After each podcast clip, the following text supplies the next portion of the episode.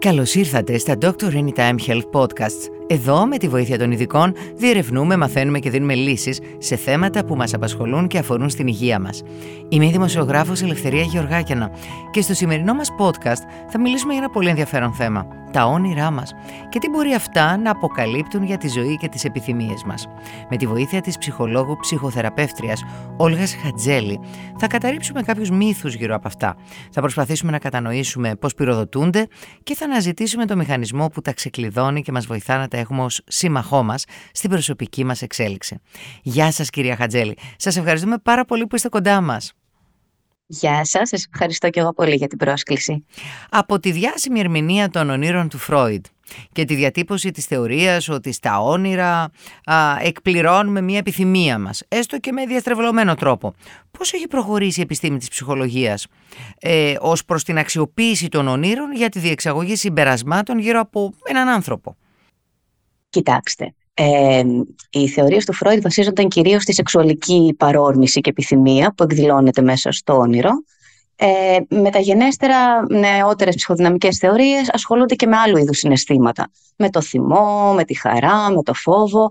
Οπότε πλέον δεν είμαστε ξεκάθαρα προσανατολισμένοι στα σύμβολα και στην σεξουαλικοποίηση κυρίως του όνειρου, αλλά και σε άλλου είδους ανάγκες και επιθυμίες που εκπληρώνονται ή εκφράζονται μέσα από ένα όνειρο.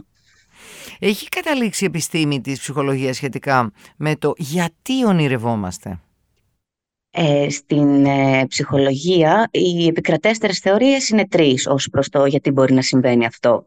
Η πρώτη βλέπει την πλήρη ψυχική δραστηριότητα που έχουμε στην ενεγρηγόρηση, ας πούμε, κατάσταση να συνεχίζεται και μέσα στο όνειρο. Η δεύτερη θεωρεί ότι υπάρχει μια μείωση της ψυχικής δραστηριότητας μέσα στο όνειρο. Και μάλιστα θεωρεί ότι ο λόγος που ονειρευόμαστε είναι γιατί, ονειρευόμαστε γεγονότα ή καταστάσεις που δεν έχουμε καταφέρει να επεξεργαστούμε καλά μέσα στην ημέρα. Στην ουσία, συνεχίζεται με κάποιο τρόπο η σκέψη μας. Ή καταστάσεις οι οποίες μας πέρασαν απαρατήρητες κατά τη διάρκεια της ημέρας. Οπότε έχουμε το χρόνο να τις επεξεργαστούμε μέσα στο όνειρο.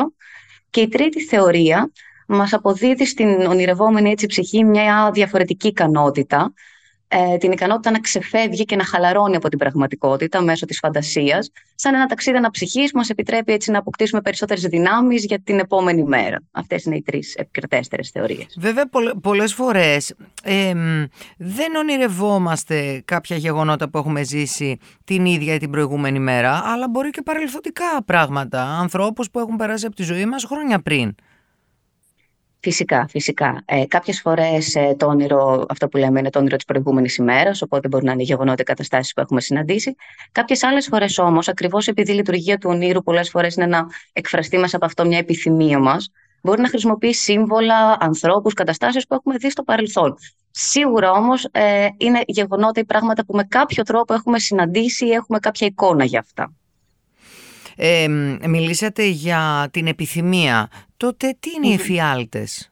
Γιατί βλέπουμε εφιάλτες αφού δεν είναι η επιθυμία μας τελικά? Είναι κάτι δυσάρεστο που δεν θέλουμε να το ζήσουμε. Οι εφιάλτες συνήθως εμφανίζονται σε ανθρώπους που βιώνουν εκείνη την περίοδο μια καταθλιπτική διάθεση ή και κατάθλιψη, όπου στην πραγματικότητα το όνειρο είναι αυτοτιμωρητικό. Στην κατάθλιψη λέμε ότι οι άνθρωποι κρατούν το θυμό μέσα τους και εν τέλει χτυπά τους ίδιους. Τους στρέφεται εναντίον τους. Το ίδιο πράγμα συμβαίνει και στο όνειρο.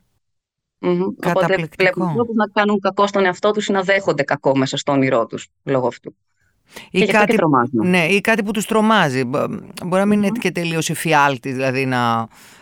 Λένε ότι κάποιοι εφιάλτες δείχνουν κάτι για την ψυχολογική κατάσταση του ατόμου, όπως για παράδειγμα όταν οδηγείς και τρακάρεις ή όταν πέφτεις σε ένα γκρεμό.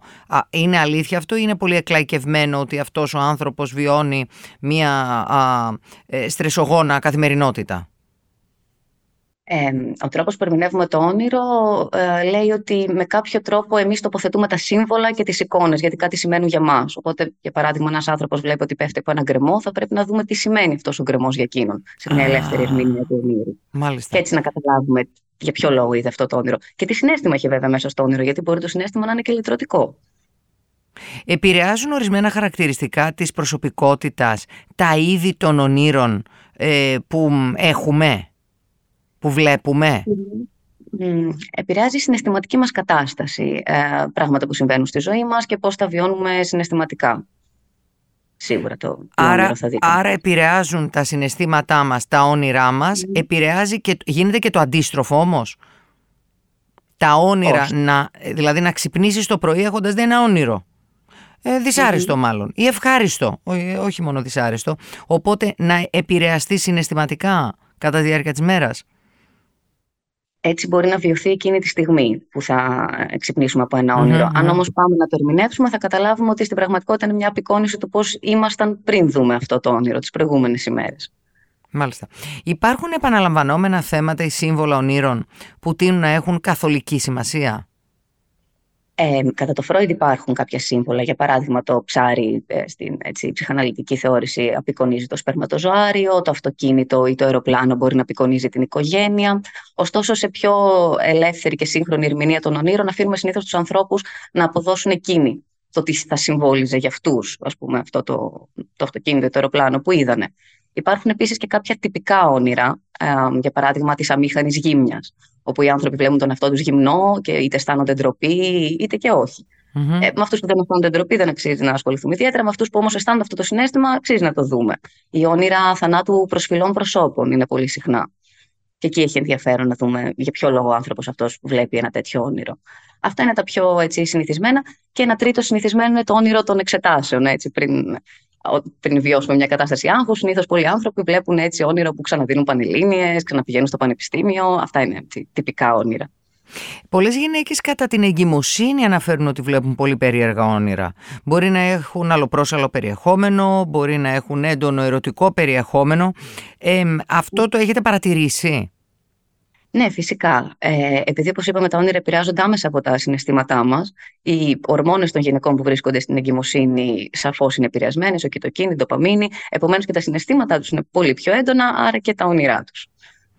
Οι κοινωνικές και πολιτισμικές ιδιαιτερότητες ενός τόπου μπορεί να παίζουν ρόλο ως προς τη διαμόρφωση του περιεχομένου αλλά και της ερμηνείας των ονείρων. Φυσικά. Εφόσον τα όνειρα περιέχουν σύμβολα και όπως είπαμε ο καθένας βάζει και μεταφράζει τα δικά του σύμβολα. Για παράδειγμα, μια γυναίκα η οποία ζει σε μια μουσουλμανική κοινωνία όπου η μπούρκα είναι ένα πολύ βασικό κομμάτι της καθημερινότητας και της θρησκείας της, μπορεί να δει ένα όνειρο που χάνει την μπούρκα της. Που σημαίνει ότι είναι ένα όνειρο ντροπής, φόβου, άγχους, που κάτι μπορεί να της συμβαίνει. Κάτι που δεν θα έβλεπε ένας άνθρωπος, ας πούμε, στο δυτικό κόσμο. Ακριβώς. Σωστά.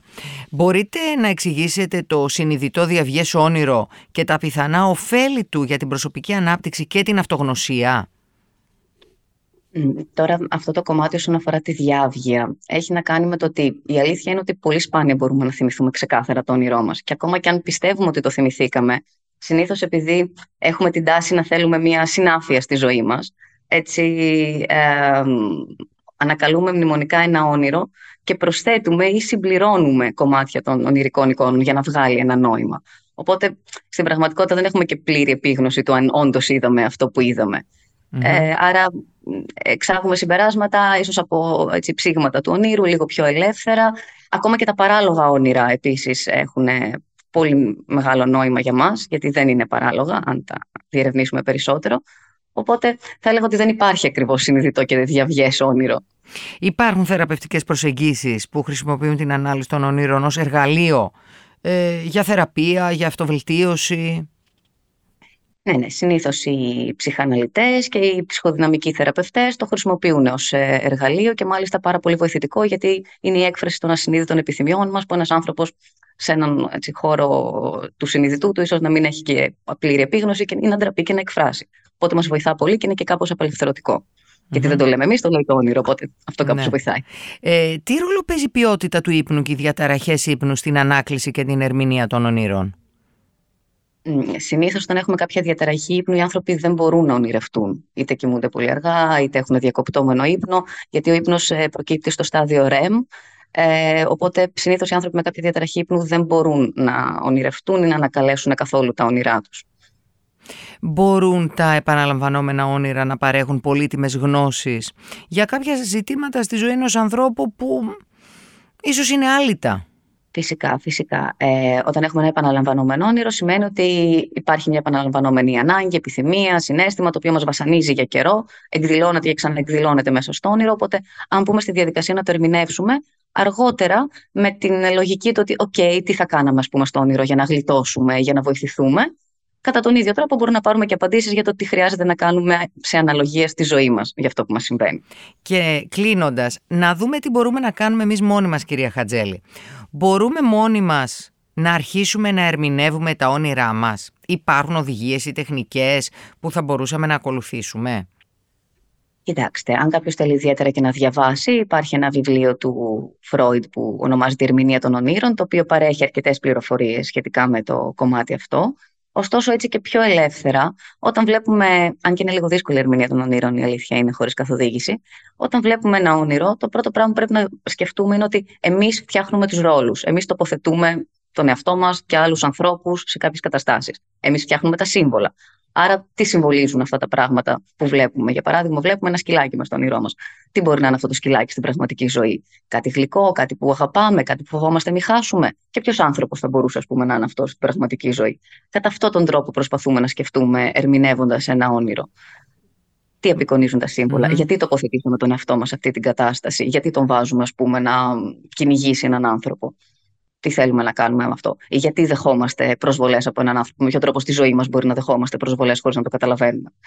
Με αυτόν τον τρόπο συνήθως έτσι πάμε να ερμηνεύσουμε ένα όνειρο. Μάλιστα. Κυρία Χατζέλη, σας ευχαριστούμε πολύ. Και εγώ σας ευχαριστώ πολύ.